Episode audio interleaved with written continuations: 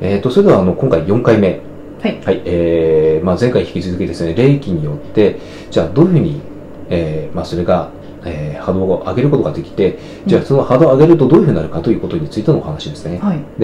これがですね一番私が体感してるんですけども、うん実はあの霊障なんですよ霊障がはいなくなっちゃなう。くなります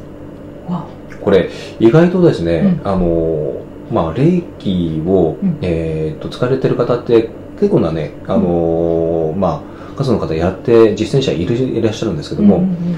ここねあまり言われてる方があの実は、えー、とそれほどいなくて、うんうんで私がすごく体感してるのは霊障なんですよ、うんで自分自身で体感できてるのが、うん私はあのまあもともとですねその霊感がやっぱり強くて、うんうんでえっと、いろんなものを見えたりとかうん聞こえたりとかやっぱりしてます、はい。で怖い思いも、まあ、数多く経験してきてるんですけども、うんうんうん、であのフォーカスを、えっと、変えることによって、そういったものを見なくなったっていうのが過去に実際あります、うんうんうんね、やっぱりねフォーカスってすごく大事なんですよ確か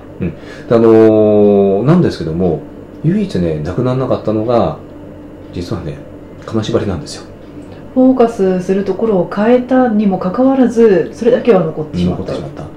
どうしようもないですねどうしようもなかったんですうもだから本当にあのもうほぼ、えっと、毎日うん金縛りに会うっていうのがもう日常的なもので、あもうこれれはしょうがないなって半ばあの諦めてました、うんところがですね霊気の伝授を受けてから、はいえっ、と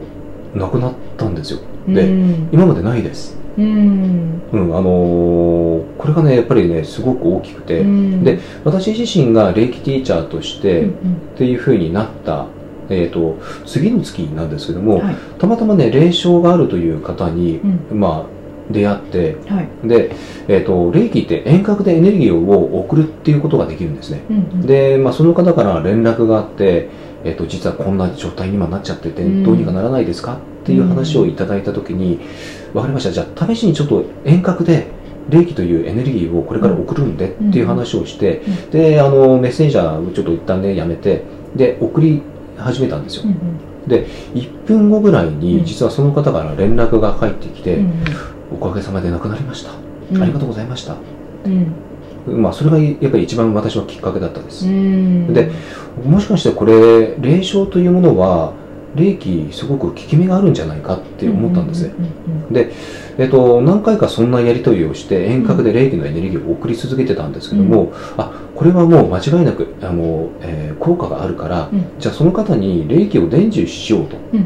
うんふうになって、うんえっと霊気ってあの3段階実はあるんですね、うんうんで、まあ、1段階目、まだそこまで効き目なかったです。うん2段階目、多少効き目があったんですけども、そこまでじゃなかった。じゃあ3段階目になった。もうね、完全なくなりました。